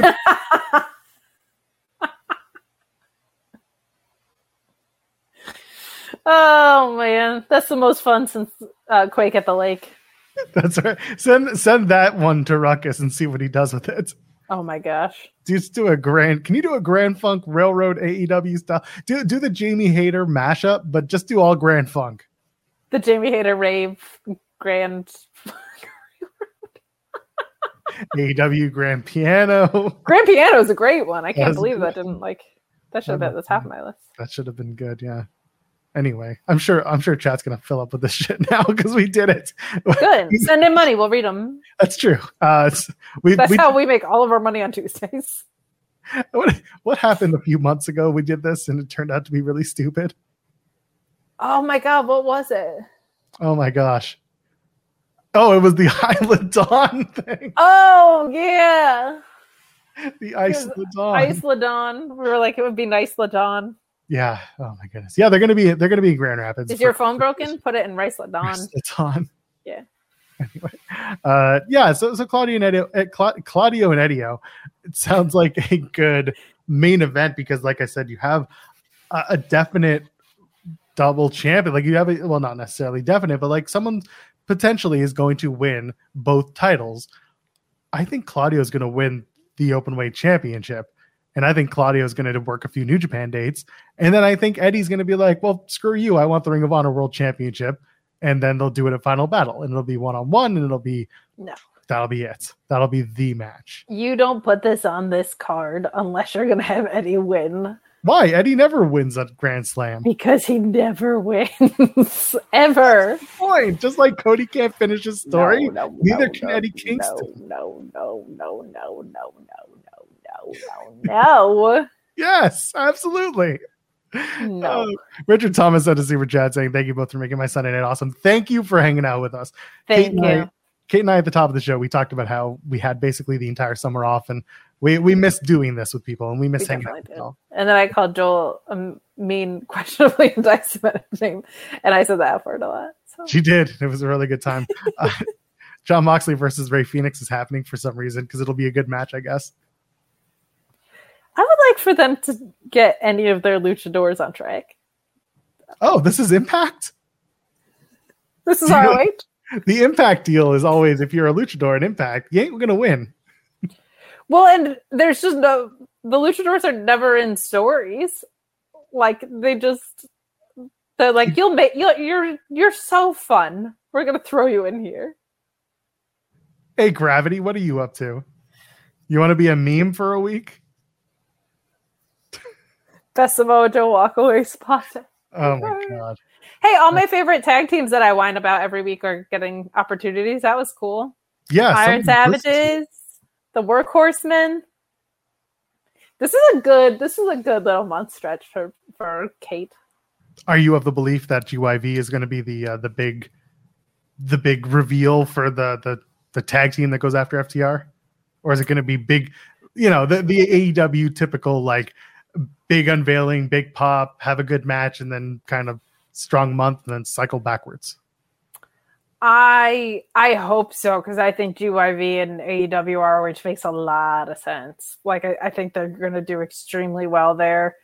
I wish they had just let them out of their contracts because I, I feel like them at Wembley would have been really fun and really special. But then at the same time, you look at the Wembley card and it didn't even have Timothy Thatcher on it, the most important British wrestler of all time, right? So is what it is, I guess. But um, yeah, I, it makes too much sense. It makes too much sense. Like that just seems like a a pairing that belongs together. I can't believe Margaret Thatcher's son is a wrestler. It's pretty wild, It's but so like wild. considering the lineage and everything. I. Um, I, I am glad FTR's title reign is now being this, like putting over really great tag teams and great matches that deserve time like this because it's been a long time since we had that in AEW and they have a really strong division. So Yeah, Good it's stuff. time. yeah, It's time. Uh, on Rampage, we don't have to go through everything, but uh, it's funny that they're doing the six man tag for the ROH tag titles. And of course, if there's one thing Ring of Honor is all about, it's not having Ring of Honor matches on Ring of Honor TV for tag for any title. Uh, listen, I said it. I said it on In the Weeds. By the way, Monday, Wednesday, Friday, 10 a.m. Uh, on this channel. I said to, to Jeremy, I said, you know where this is going with the Swerve and and Adam Page stuff. I said this is going to turn into the Hung Bucks versus Gates of Agony and Brian Cage, and they're going to put the the ROH six man. hundred percent they are because then it'll, Jeremy was like, no, no, no, no. And I'm like, no, they're going to do that. And then they're going to do an eight man tag with the Elite. And it's going to be Kenny Omega with Adam Page and the Young Bucks versus Mogul Embassy. Like, it's just the way it's going to be. And then they'll do the Wrestle Dream show. And it's going to be like eh, the, the Swerve and Hangman story has three matches in it. And I'm excited for that. But other than that, like, this is just kind of getting from point A to point B. What do you think? What, what are we doing here? I think they are going to do that because I think they want to get the six man titles off of the Mogul Embassy. Is it because they signed a contract? Because that's what the ROH six man tag titles are about, not having contracts and giving them to people. I think it's because like it's been Gates of Agony showing up with their six man titles fighting as a tag team for too long.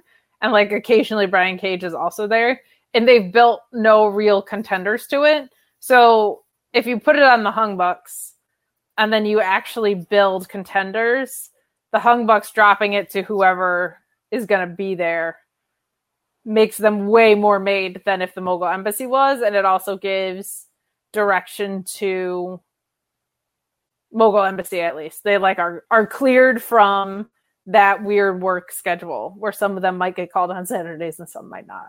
So I actually think you're right. Like I, I do, and I feel like they're Ring of Honor guys, so you can at least pull back on history. Like if you wanted if you wanted the Hung Bucks to drop Dalton Castle and the boys, that's infinitely more entertaining to me than if the Mogul Embassy drops Dalton Castle and the boys.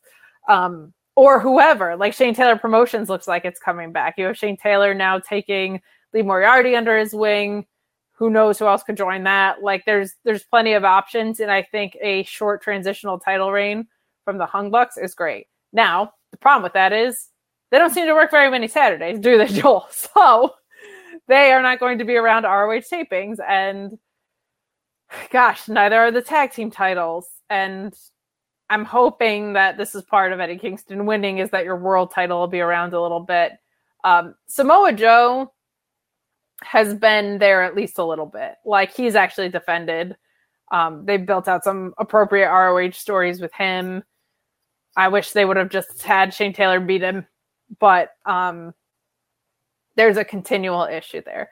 I do think that there is reason to be excited that ROH is straightening itself out, and that I think if you have someone like Ethan Page there, and there there is effort behind certain stories that make me feel optimistic of that they're they're putting in effort. It's just going to take a little bit for it to pay off.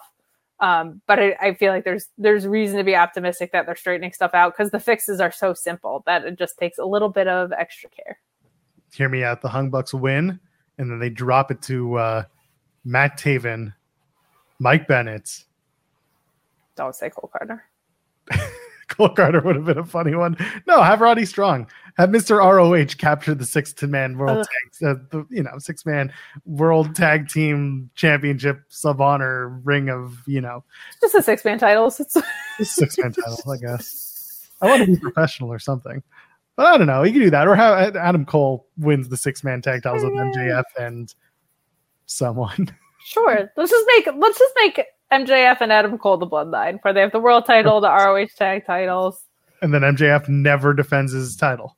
Yeah, he Yeah. was. A, we'll see you in November, Max. That's what we say. Dark Order should win the uh, trios titles, by the way. Sell that They- five thousand dollar pink belt, and then the biggest rib you can play, give them to the Dark Order. That'd be hysterical, actually. Carnies, I'll take it. Jeff Jarrett somewhere being like, I, did, I did it. Let me tell you, Conrad. Let me tell you about my idea mm, for this Let me tell you. AEW. Effie made me relevant again, and I ran with it. That's what it is. God, did he ever? Anyway, we got a super chat from Ronald Hollick saying after Will Ospreay's postmatch comments, what are the chances of Ospreay and Marufuji versus Akiyama and Kingston at Wrestle Dream? I don't hate the idea. I mean, honestly, you want to have a dreamy Wrestle Dream. This is one way to do it. Do you do it under Inoki rules? I'm just gonna cry about wrestling so much this month.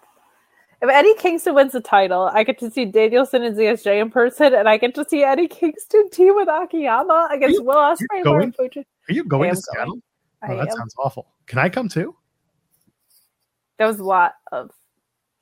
Yeah, That but if you're sounds paying, I'll come awful. too. Well, no, I'm not paying. Oh, then I guess I am. I am uh, traveling to Seattle, and I will be seeing friend of yours and mine, Miss Val Capone. friend. Nah, I'm kidding. I love that. I'm No, I know you can't even you can't even fave it with her. She's so great. Her and I were supposed to go to Israel last week. I know. How did that turn out? that show got canceled. That's the wrong one. There it is. I'm so excited.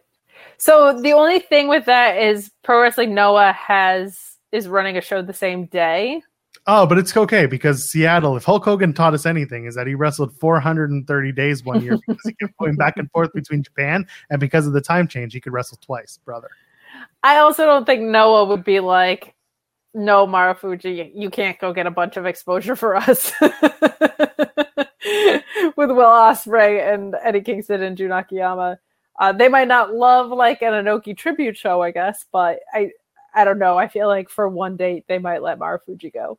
Um, I hope so. It, it's a really special thing when you get to see wrestlers and their influences together. It's like one of my favorite things in wrestling. Like um if you go back and watch uh all the stuff with Akiyama and Eddie and you see what Will Ospreay did yesterday with with Marufuji and the way that he talked about how important Marufuji was to his career and emo haircut Zack Sabre Jr. in 2009 wrestling Danielson and to see him at the Cruiserweight Classic and now running into each other in this stage of their careers like there's a lot of really special moments of wrestlers and their influences.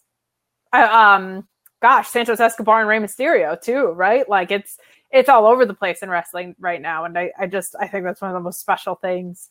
Also makes me feel very old, but that aside, um, Amy. yeah, it's uh, it's pretty cool. It's pretty Yeah. cool. I'm looking forward to uh, to Wrestle Dream, and I like that they're starting to get the the hype up now.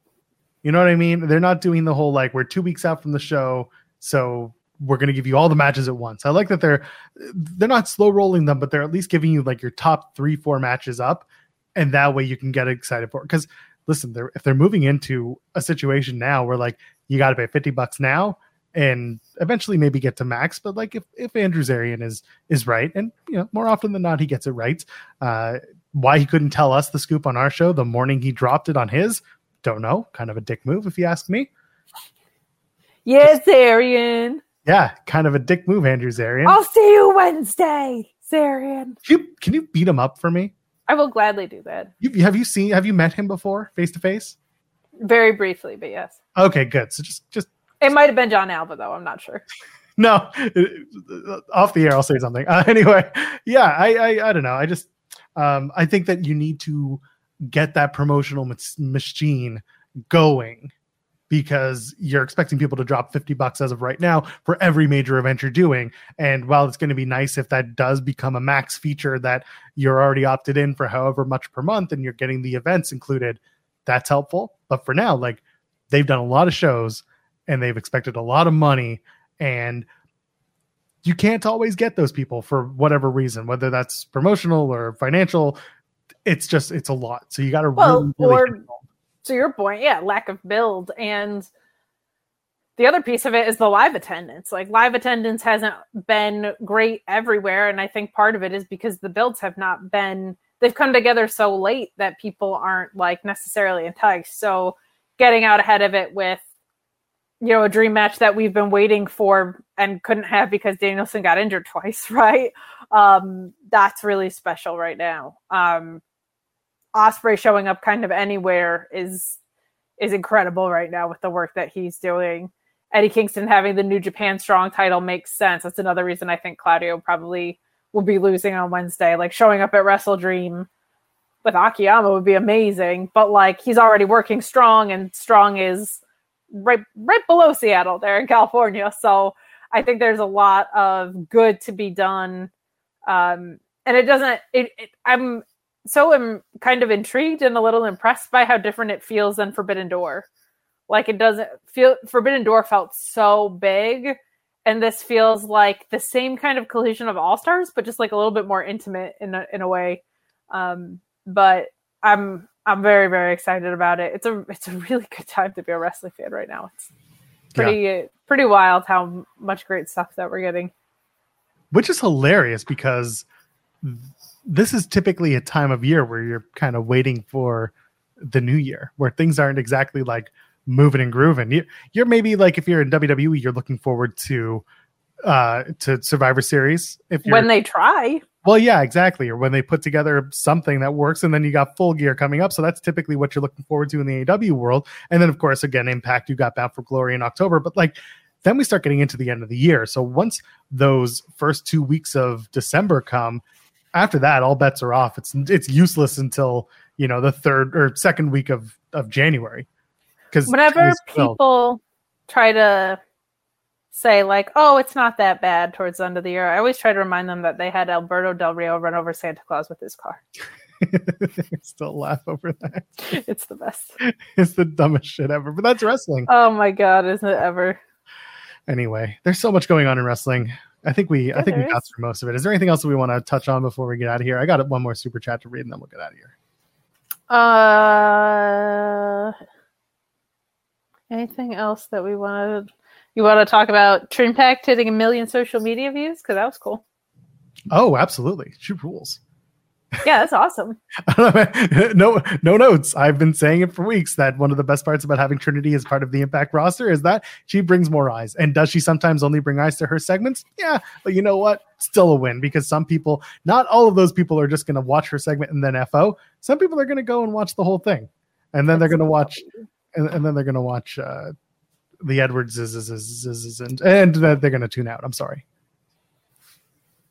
We also get Will Ospreay versus ZSJ in London on October 14th. We also get Chad Gable versus Gunther and what I think will be a Chad Gable title win.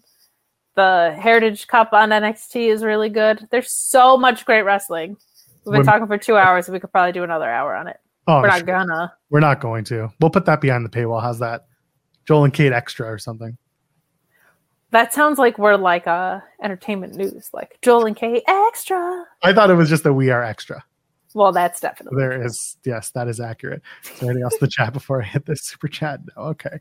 Uh, Shaka29 said it's a bit behind on The Rock's return. WWE released over 100 wrestlers during the pandemic with no PR stunt to cover, considering the execs were still there post merger. I doubt they just started caring. They kind of did PR stunt it, and I got to remember, I got to go back and remember what it was, but they did do a little bit of PR stunting of like, and they, they, re, they definitely did a messaging thing with, uh, with pandemic releases, but, uh, kind of said it before.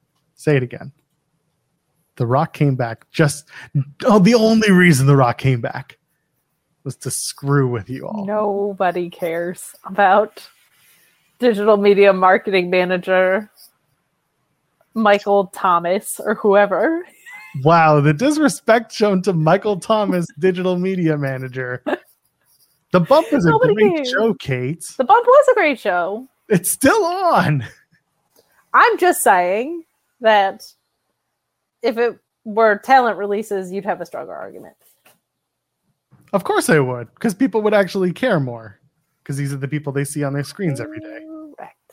Anyway. Pro Wrestling Podcast right now. You tell him. You tell him right now. So, Mike, listen, Michael Thomas, before we end the show, it's not that I don't care. It's that the masses at large don't care. You know who definitely doesn't care? Adam Cole. Because he doesn't even care about his good friend's neck. So you think he cares about digital media manager Michael Thomas? No. But I care. I, I just, I swear to God, I need Matt Taven to just win a damn championship so I can put that stupid interview up on the website. I just Well, do something. you still haven't posted my Trisha Dora one, so I haven't. That's right, because Trisha Dora hasn't won the eight or the really anything. She hasn't won much. she hasn't even been booked on our way. She hasn't been booked. That's sad. I haven't put up my my uh, Nicole Matthews interview either, and that one was a hoot. She had me sitting on the floor with her doing karaoke. I was gonna say, yeah, no, that one is timeless.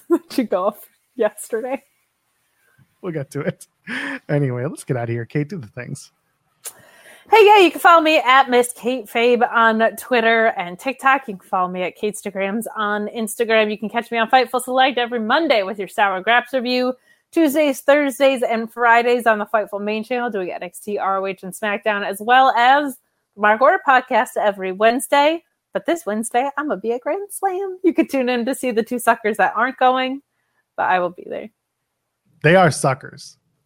They are suckers. The biggest of suckers. They are. Ryan, are you kidding me? I hope Ryan hears this and sees this.